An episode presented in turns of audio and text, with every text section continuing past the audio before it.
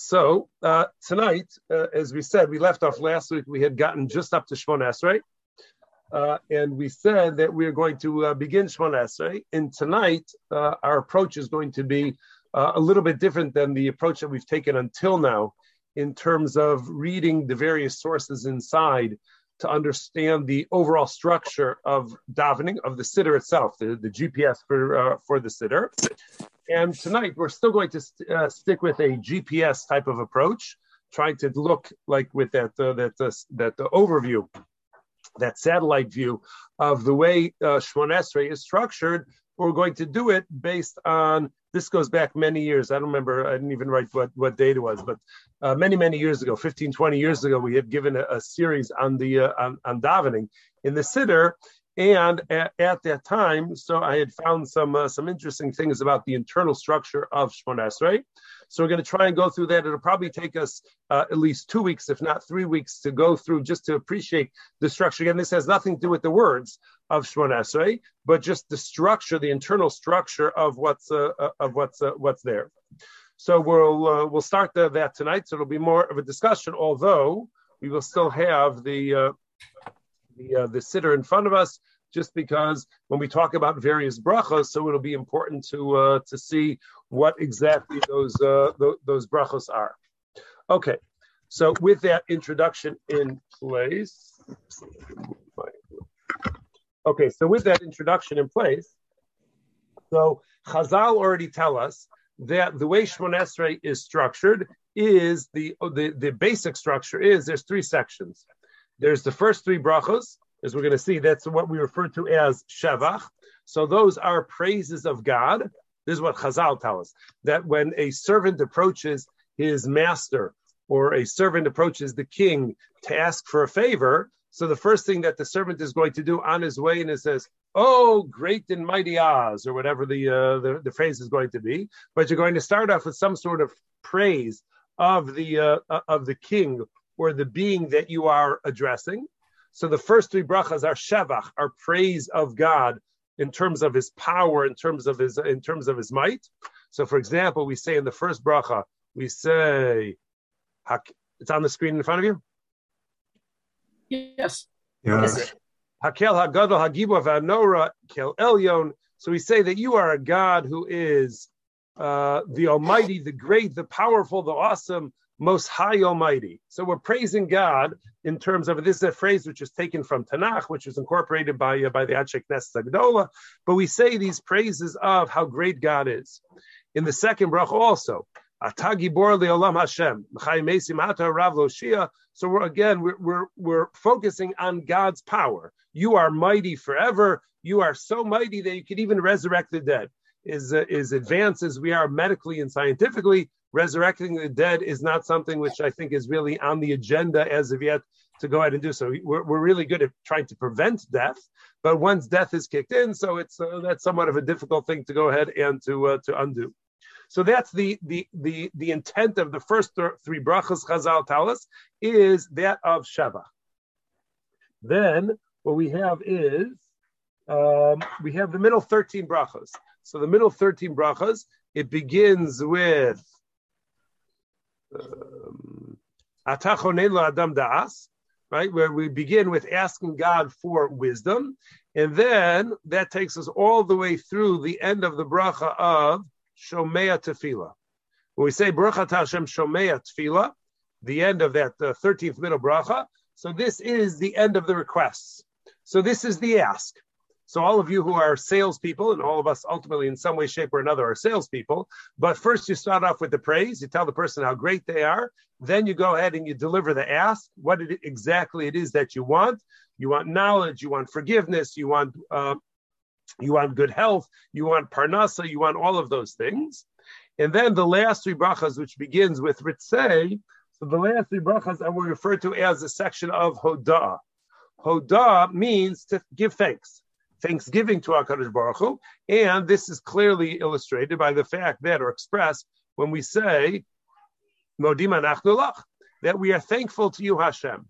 And this is the the the the the, the uh, overarching theme of the last three brachas is the fact that we are thankful to Hashem.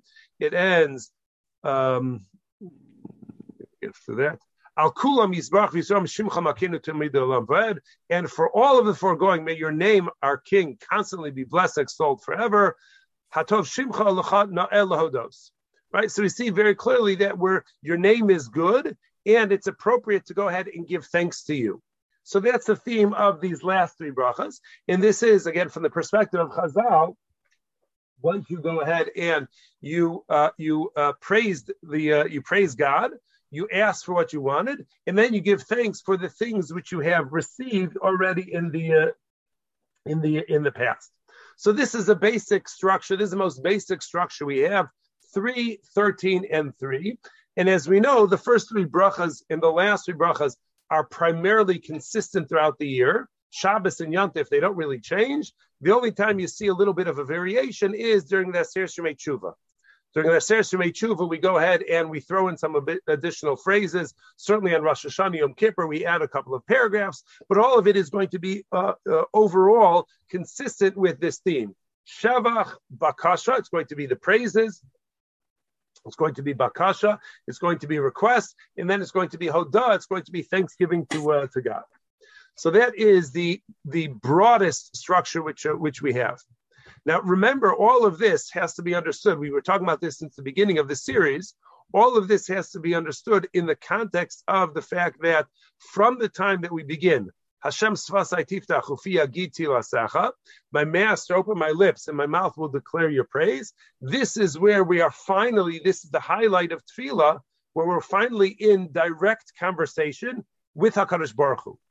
This is an intimate, private conversation. That's why it's done quietly. It's not done out loud because each person is going to communicate with God based on their unique experience and their unique uh, understanding of God and their unique understanding of themselves and their own experiences and all in, in all of that.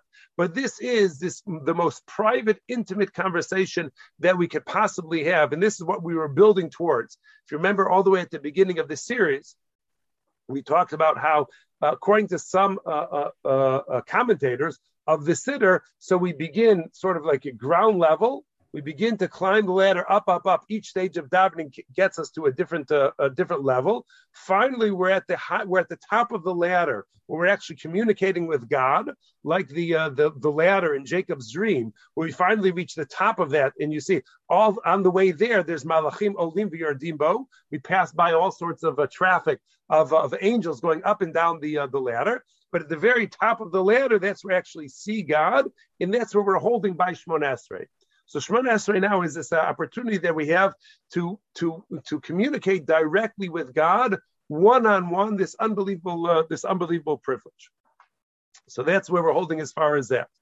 Now, the Gemara, those who uh, who are up to date in the in Daf Yomi, even if you fell behind, I guess a little bit in Daf Yomi, but you'll recall that the Gemara tells us the Gemara lays out the internal structure, and I shouldn't say the internal structure. It lays out the sequence of the brachas of Shemon Esrei based on different psukim and different ideas which are juxtaposed in, in various psukim. And it talks about where we go from bracha one to bracha two, bracha two to bracha three, bracha three to bracha four, all the way through. It lays out the sequence of the of the brachas. And as we said, much of that revolves around specific psukim that we'll just say for simplicity, the Anshe Knesset Hagdola identified and pointed to in terms of a logical sequence of brachas. Some of it had to do with gematrias and why brachas are in particular number positions, but they go ahead and they they they explain that. Now, if somebody is well versed in Tanakh and is going to spend the time researching these psukim and looking at the maforshim on those psukim, so that would add a lot to the understanding of the sequence of the brachas. Uh, I'm not anybody who goes to Daf Yomi knows I'm not well versed in Tanakh, and I do not feel comfortable with the commentaries. Uh, you know what, what what they happen to say. So what we are going to have to do instead of that, instead of using the Gemara and Brachos as our uh, springboard to be able to understand and appreciate the sequence and the structure, so we're going to have to go ahead and do so uh, uh, from a, a, different perspective. Now, um, within the um, so as far as the first three brachas and the last three brachas are concerned, as far as the uh, first three brachas, last brachas are concerned, so uh, there's two different explanations to uh, to uh, what exactly the intent and the structure of these brachas happens to be. And each one has a mila and a chisaron. Each one has an advantage to its explanation and a shortcoming which the other one is going to be able to, uh, to compensate. So in the in the first approach, so we, there's a, a parallel which is drawn. Charlene, you'll tell this to, to Bob in case after he finishes Chumash, he'll want to work on the internal structure of, of He'll appreciate this. But he says that the first three brachas and the last three brachas have a parallel theme bet- between them. And as, as, as you'll see. So the first three brachas address the questions of number one, who governs the universe? Number two, what are his powers? And then number three, what influences him? So those are the first three brachas. That's what they're coming to ask. Because it's sort of like, just like we, we, we, we now have uh, uh, Psukkot Zimra in Birchos Kriya to meditate and to think about who exactly we are uh, conversing with. So the first three brachas of Shemon Esrei is formulated by the Anshe Knesset Hagdola before Psukkot Zimra existed and before Birchos Kriya Shema existed. So they go ahead and the first three brachas address these, these questions. So the first question is, who is it that we're turning to? Who is it that governs the universe? And we say the answer to that is Elokeinu v'Elokeinu So the person that we are addressing in this tefillah is our God and the God of our ancestors. So that is the person that we are turning to. Then the second question is, what are his powers? Who is, uh, granted, now we know who he is, but what is he capable of doing? So we say when we ask the question about what he's capable of doing, so you see the title that they give, divine might, but we say Ata Gibor Leolam Hashem. So we say right off the bat that you are incredibly powerful, and we add you support the world, world in your kindness. You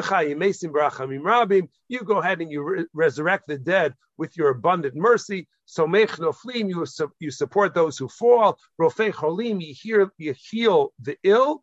And you go ahead and you release those who are in prison. So all of these are descriptions of God's power. He's omnipotent.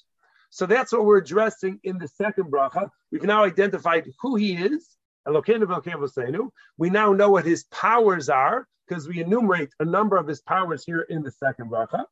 And then the third question is what influences him?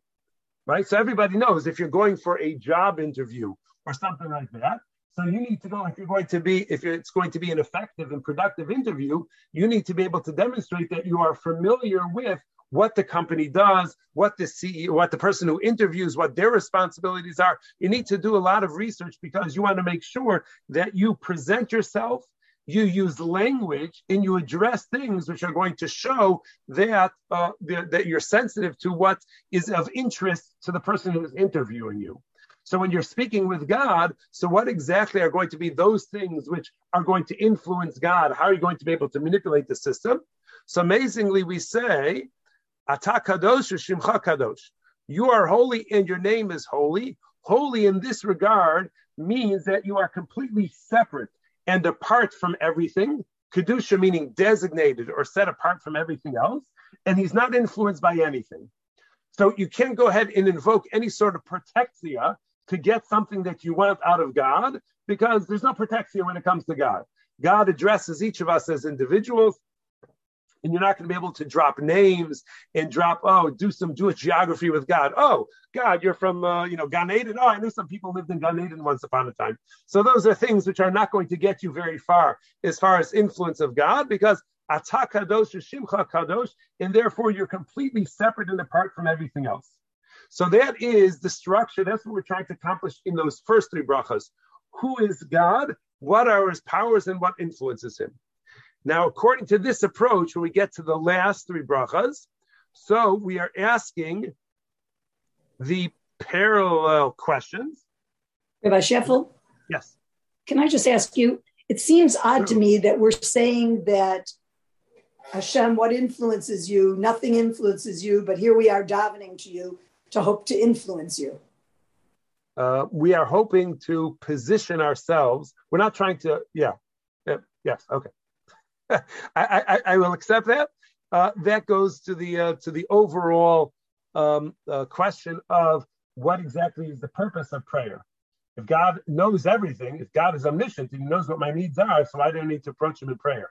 He knows what I need better than than what I know. There's things which I think I need, which ultimately I don't really need. Things I don't realize that I need, and God knows that I actually do need them. So God is much, in a much better position to provide our needs than for us to make requests, because our requests are, are very often short-sighted, selfish, and self-serving, and that's not necessarily what we want out of our, our out of our prayer experience.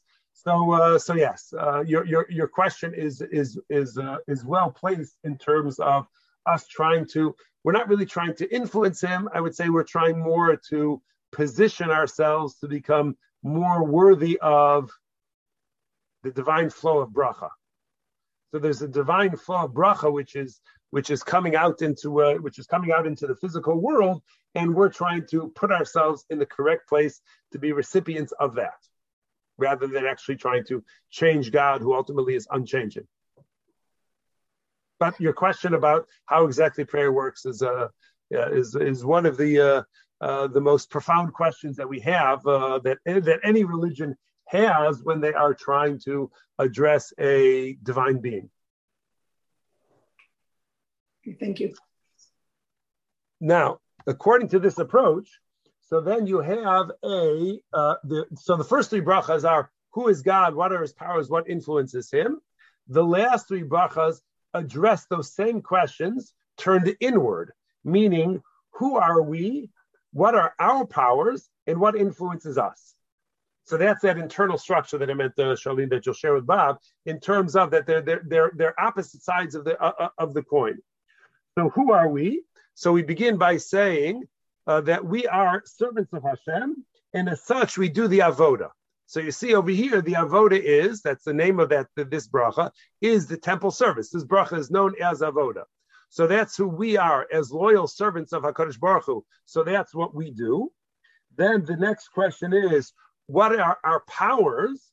Our powers are, in terms of independent power, we have absolutely nothing. We cannot claim independent power in the ability to do everything, and therefore, Modim you are a God. Sur Chayenu, you're the rock of our lives. Magen Yishenu, you are the shield of our salvation. And then we say, uh, uh, we give thanks to you and we recount your praises. Al For the very existence of our lives is something which is delivered, is, is in your hands. And our souls, not only our physical bodies, but our souls also are entrusted to you and we exist only because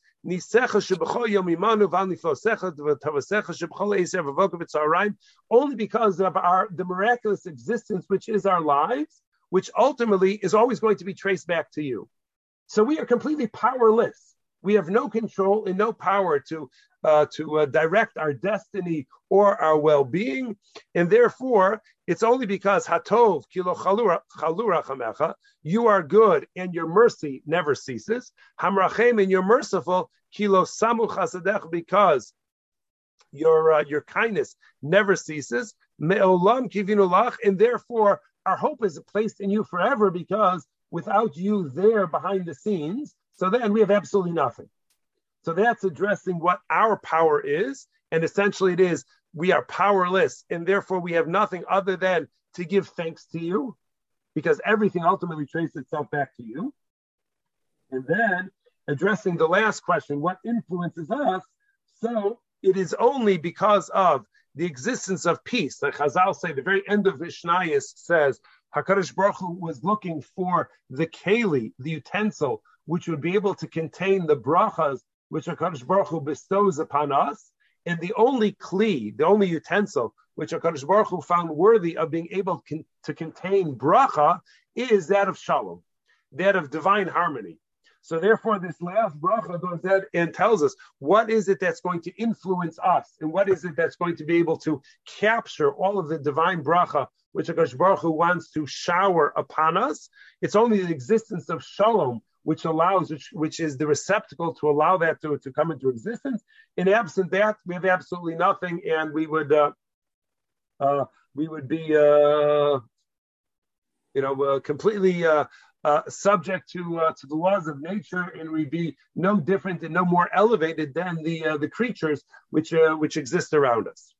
So that is this approach to the first three brachas. That's one approach. The first three brachas, the last three brachas, which have, as we said, this parallel: what influences God or us, what are His powers versus our powers, and what influences Him versus what influences us.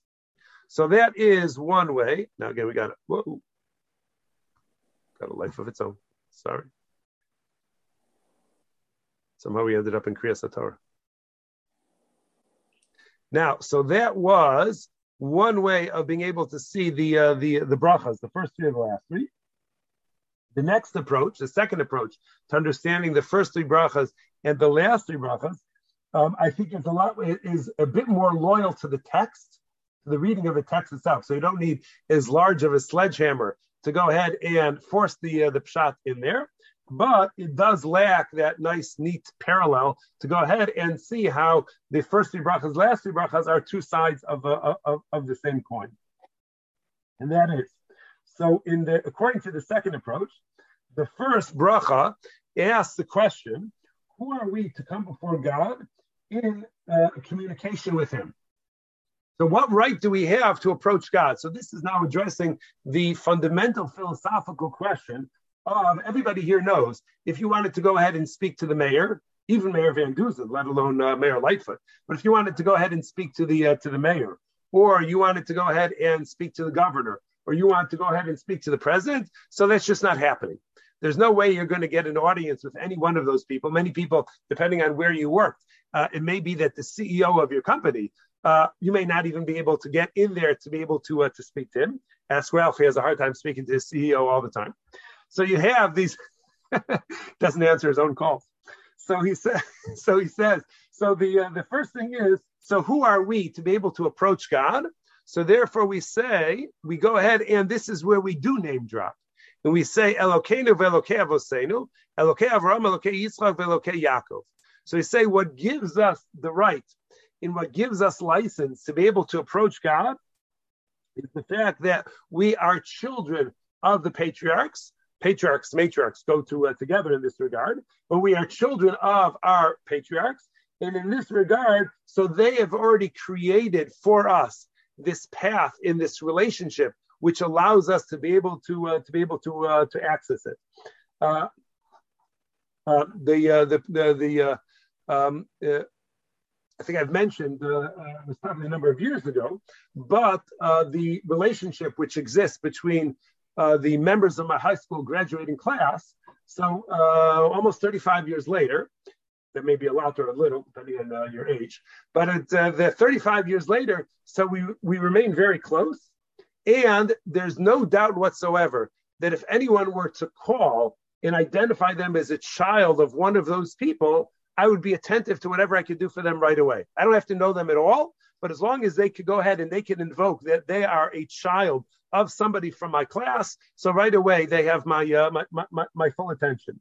So in this first bracha, that's what we're addressing. We're saying the right that we have to stand before God is the fact that we are descendants of Avram Yitzchak and Yaakov, son Rivka, Rachel, and Leah.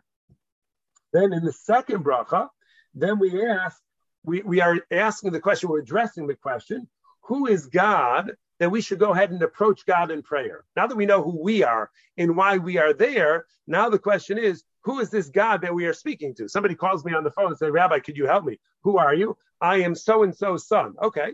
Why are you calling me? I'm, I'm more than happy to help you, but why are you calling me? What can I do for you? So the answer to that obviously is the fact that God is omnipotent. That's why the bracha is divine might. So this bracha tells us why it is. It doesn't address why we are here, but addresses what we hope to accomplish by being here in conversation with God. And that is the fact that God is powerful and his power is so great. As we said, the first thing that we mention when we talk about God's power is the fact that God has the ultimate power of life and death, and that is illustrated and, uh, and communicated uh, no more clearly than the fact that he has the power to go ahead and resurrect the dead. So that means if he could resurrect the dead, he could do all sorts of different things together with that. And now the third bracha uh, sorry, the third bracha follows the first two, and that addresses once we know who who we are, the descendants of Avram, Yitzchak, and Yaakov, so Rivka, Rachel, We know who God is. He is the omnipotent God who could do whatever He wants. So, in order for there to be communication, there has to be common ground between them. There has to be some shared language which we and God are going to share, which is now that bridge which allows us to actually have communication. So, what is that shared principle or that shared language which we have, which allows us to be able to communicate directly with God? So, this is Ata Kadosh Shimcha Kadosh. So, the first thing we do is when we're going to go ahead and we're going to capture or, or we're going to describe God, the way we go ahead and do so is you and your name are Kadosh. So it's going to be you have this theme of Kedusha, which revolves around your existence, your capital Y. And then we say, Yaluchasela. And holy ones, and according to this approach, holy ones are not holy angels, holy ones are the Jewish people. So we, as Kedoshim, Kedoshim to you, we are called upon to be holy and sacred and set apart to God. So our existence also is one which revolves around the theme of Kedusha. And this now becomes the common language or the common characteristic which links us together with God to be able to have this conversation. So we start out by defining who we are, the first bracha. Then we start out by defining, in a sense, who God is and what his powers are. That's the second bracha. The third bracha is very short and sweet, but it establishes the common theme, the common, the shared principle, or the common language which we have, the common characteristic which we have, which allows us to connect with one another. And that is the characteristic of Kedusha.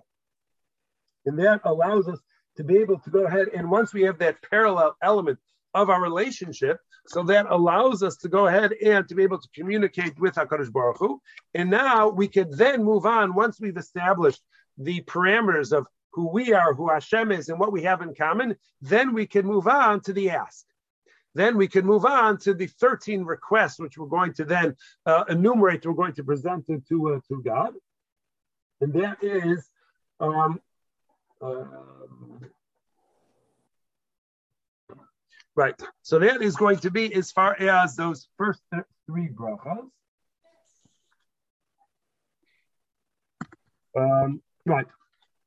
So now, in the, as far as the last three brachas are concerned, let me get us there. So the last three brachas are coming to address a different uh, a different set of questions. Again, it's not the flip side of the, the same coin, but it's a different set of questions. And that is, uh, what are the signs that our prayers have been answered? How exactly do we go about after we finished our request? So how do we know that our prayers have been answered? And they've been answered in full. And the answer to that is well, we will know that will uh, will occur that it's been fully answered when right? One of the major themes of this uh, 336, the 17th bracha is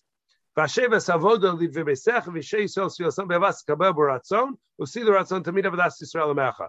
So we see that one of our, our, our, it's like a request over here, but the last three brachas don't really retain uh, uh, contain a request.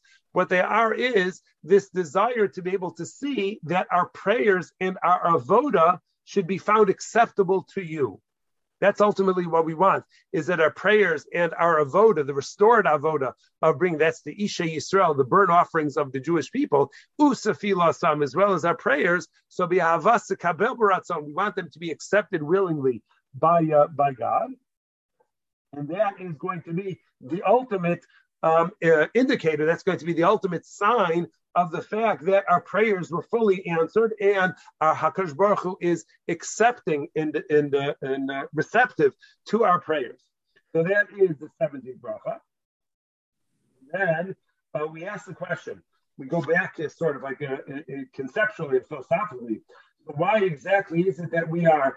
Uh, uh, uh, why do we pray to God? Why have we prayed to Hashem? So the answer to that is begins with the Modim Anachnu is the fact that we recognize that HaKadosh Baruch Hu is the source of all blessing. So that's what we say, this idea, Al So being that you, Hashem, are the source of all blessing, and therefore we give thanks to you because of that. So that is why we turn to you in the first place. And then, then we ask the question: If the blessings, if we know that Hakadosh Baruch Hu is going to respond to our tefillas, our, our, our requests, and we know uh, exactly why it is that we're turning to Him for Him. So how is it that we're, that's going? How are those blessings going to be manifest? How are they going to be realized in practical terms? So that is the final bracha of Sim Shalom, where we're going to see a clear indication of the fact that Kadosh Baruch Hu is receptive to all of our brachas by virtue of the fact that that's going to be in the context of shalom. So that's why I say sim shalom So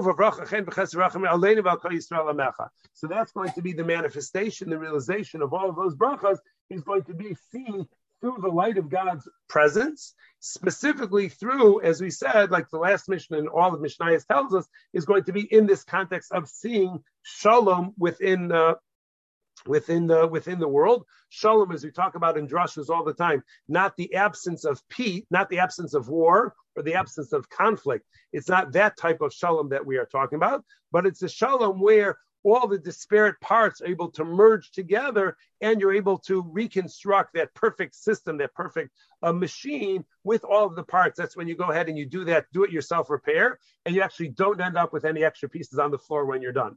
So that's when you know that then you have complete shalom. You've actually completed the uh, the task because you put everything back together it's, it's, again and Baruch Hashem, it's now functioning and it's working as it should. So those are two different bro- approaches to the first three and last three brachas. As we said, those are the ones which remain primarily consistent throughout the throughout the year. Shabbos and Yontif in only Rosh Hashanah Yom Kippur time, do we make slight emendations and we add some paragraphs here or there. Now, the middle set of brachas, however, so this is something which does change. So during the weekday, we know we have the 13 requests. Shabbos, each what's interesting is Shabbos, each one of the brachas is a different uh, uh, uh, is different wording.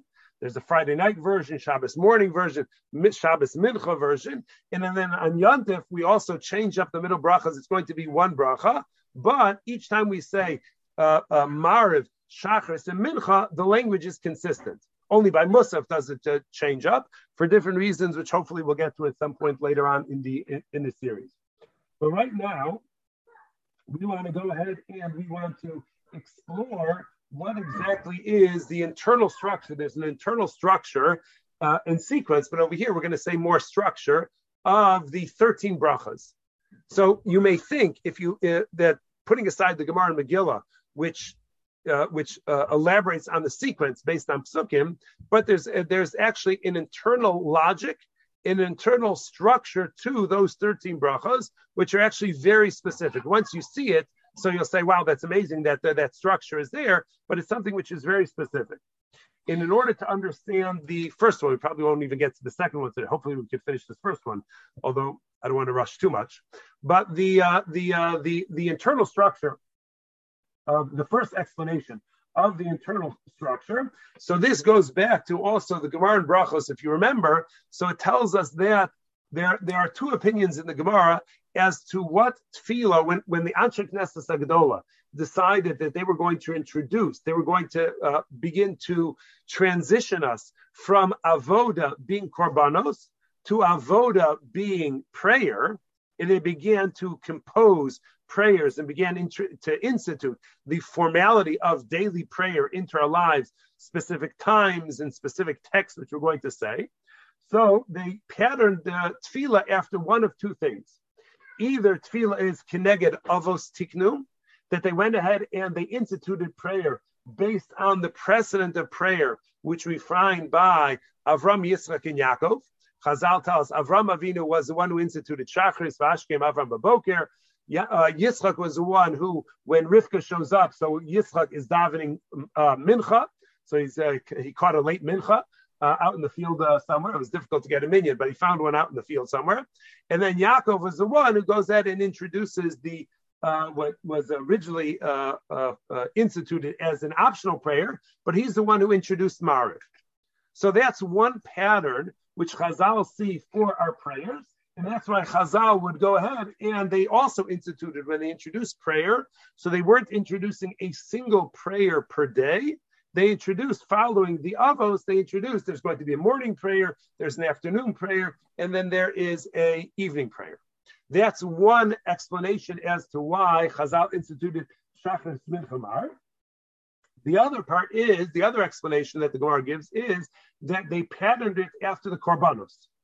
So we know in the avod of the Beis Hamikdash, which makes sense that if prayer is now going to be a replacement for the avoda of the Beis Hamikdash, the offering of korbanos in the Beis Hamikdash, so they would want to go ahead and they would follow the structure, inner structure of korbanos. So just like there's a korban which is brought in the morning, the Tamid Shel Shachar, and then there's a korban which is brought in the afternoon, the Tamid Shel Ben Harbayim, and then at nighttime they had, in the event that it was a busy day in the Beis Hamikdash, and they didn't get around to burning all of the sacrificial parts, the various limbs and fats of the uh, the korbanos over the course of the day. So there were kohanim who are on duty. They get paid a time and a half to be there throughout the night, and they uh, hopefully get paid time and a half. And then they would go ahead and they would uh, they would burn on the altar on the mizbeach itself. They would burn all of the uh, the sacrificial limbs and sacrificial fats from the animals, which did not have a chance to be burned on the Mizbeach during the day. And that would be the basis of davening Mariv. So, following that second explanation, that the structure of Shachris, Mincha, and Mariv is patterned after the uh, the korbanos, the Tamid Shel Shachar, the Tamid Shel Ben and the Evar Mupadarm, the burning of the fat. So, following that theme, so, uh, as everybody knows, anybody, whether you remember from last Daf Yomi cycle or you'll see when we get to this, uh, the, when we get much later on in Shas at the end of the uh, at the end of the Shas. But the most important part of the offering of a korban is actually not the burning of the sacrificial parts on the mizbeach. The most important part, the most important element of the service of bringing a korban was the blood application. The blood application is what makes or breaks this a successful uh, successful korban. And remember, if you say korbanos, you say that section with the mishnayos of Eizehu Mekoman on a daily basis. So you know that different korbanos have different blood applications. Sometimes it's poured, sometimes it's sprinkled, sometimes it's thrown, sometimes it's two applications, sometimes it's four applications. So there's all different ways. Different korbanos have all sorts of different ways by which the blood of that particular korban is going to be applied to the mizbeach, and each one has a reason why that's why that's going to be so. So the main thing for us is obviously uh, we, we, don't need to be focused too much about other korbanos. The main thing for us is how is the blood of the Tamid Shel Shachar in the Tamid Shel Ben Harbayim, how is that applied to the Mizbeach? So the Mishnah tells us that it's two pourings, which are four. Shtayim Shehen Arba. So what does that mean when we say that it's two pourings, which are four? What happened is, is the Kohen would go ahead and so on the uh, on the uh, the uh, the mizbeach, so he would first go to the he would he would ascend the ramp, and then when he go to the northeast corner, northeast corner, meaning he would go up to New York or he would go up to Maine. And when he got to that northeast corner, so he would go ahead and he from the container which which which held the blood from the from the tummy from the from the animal, the slaughtered uh, lamb. So he would go ahead and he would pour directly onto that corner, that northeast corner, and the blood would then pour out from the container, and it would hit the northern side of the mizbeach as well as the eastern side of the mizbeach. So by pouring it on that corner, he covered those two corners. Then when he finished that, he would walk around to northwest to southwest. And when he would he reach the southwest corner, he would once again he would do another pouring directly onto that corner, onto that 90 degree angle, which is the southwest corner when he's down in California, there, Southern California. And once again, that would allow for blood to go on the western face of the Mizbeach as well as the southern face of the Mizbeach. So two pourings, and those two pourings covered all the directions of east, north, uh, west, and south. Now, everything, uh, when you uh, take a step back, again, patterns in, uh, in Judaism, so nothing is going to be uh, nothing is going to be random, and everything is going to be done with a theme and something in mind. And directions, the directions of north, south, east, and west, are something which once you begin to pay attention to it, so you should theoretically you should not theoretically you can if you have enough uh, you know information and creativity. But everything which is north, south, east, and west ultimately always has to be connected with one another. Because north always represents a particular theme, south is a different theme, east is one theme, and then west is, is another theme. So therefore, uh, because all of it has to do with the light of God or the spiritual flow which is coming into the world from the, which are represented by those directions. And if you pay attention, you think about what each of those directions represent. So that allows you to understand what happens, for example, why there's going to be a, a, a connection between the northeast corner, north and east are, are going to come together. And then there's going to be a reason why south and west are going to come together. And they, it's not by accident that it's northeast rather than uh, northwest and it's not going to be by, by accident that it's going to be southwest rather than let's say southeast. So those two corners coming together are going to be very are going to be very specific. So now let's explore the uh, significance of directions in Jewish thought, and then maybe once we get to that, so then we'll have to pause while we know just our north, south, east, and west, and then we'll see how they converge in the form of prayer uh, next week. But north always represents material wealth. So if you if you remember, on the northern side of the of the Heichal, uh, the Heichal is the more sacred room where you have the shulchan and the menorah and the mizbeach hakataris. So you have the table which has on it the bread. You have the menorah which has the lights which are burning on a daily, which are kindled on a daily basis. You have the mizbeach upon which the kataris, the um, the, the incense was burned. So on the northern wall, on the northern side of that room, is the shulchan. So the shulchan has the bread. So bread represents material wealth. So north is always going to be attributed, is always going to be connected with material wealth. West always represents the divine presence. So that's why, uh, or if you keep going west, if you go all the way through the Heichal to the westernmost part, you'll get to the curtains, which allow you, give you access to the Kodesh Kedoshim. The Kodesh Kedoshim is where the spiritual and the physical meet. That's their meeting point, right on top of the Aron Kodesh. So that represents the most spiritual of all of the directions which we have. It's going to be west.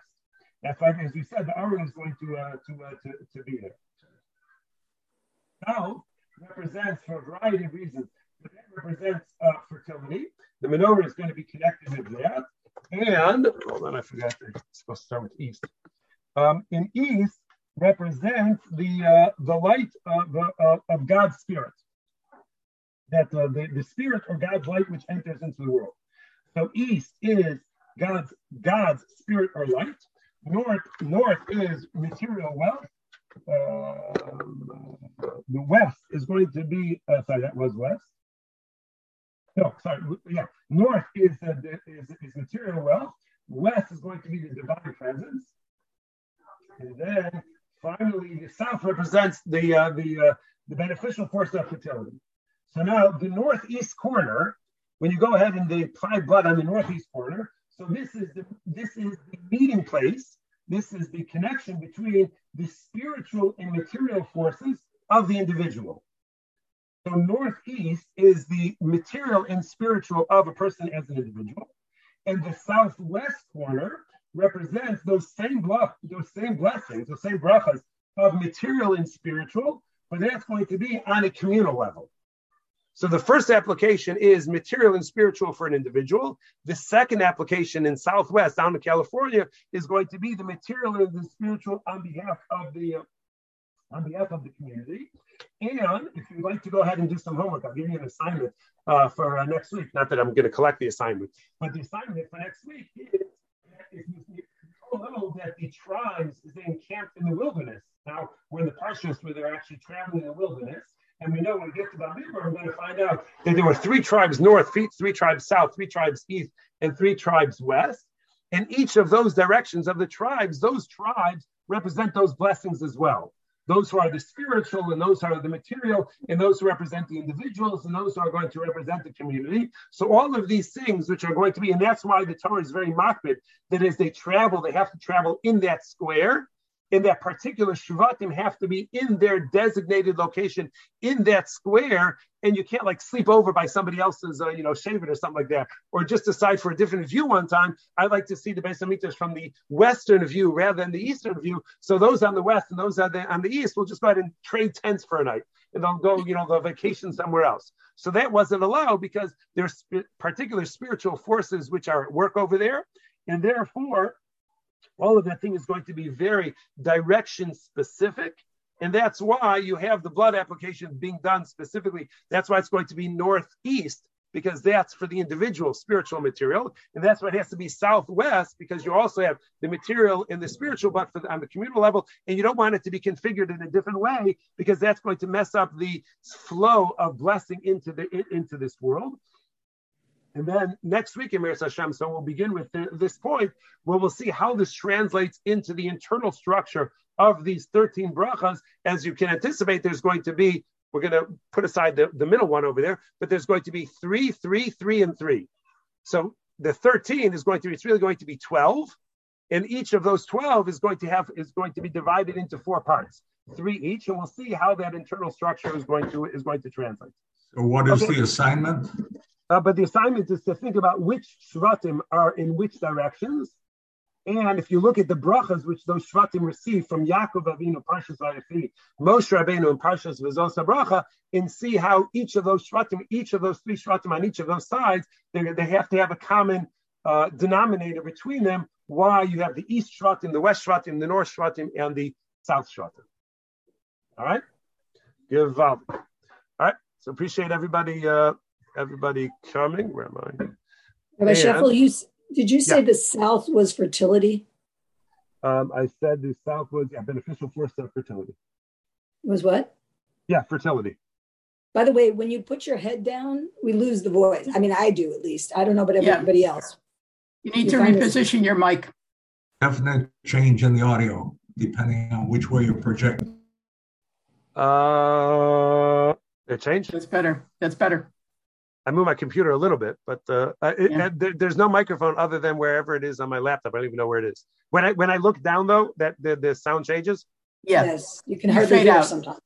Oh really? Yeah. Actually, I, actually I don't know. I don't know if it's the microphone on my laptop. I mean, we don't need to record this. I, I don't. I don't know. If I don't know if it's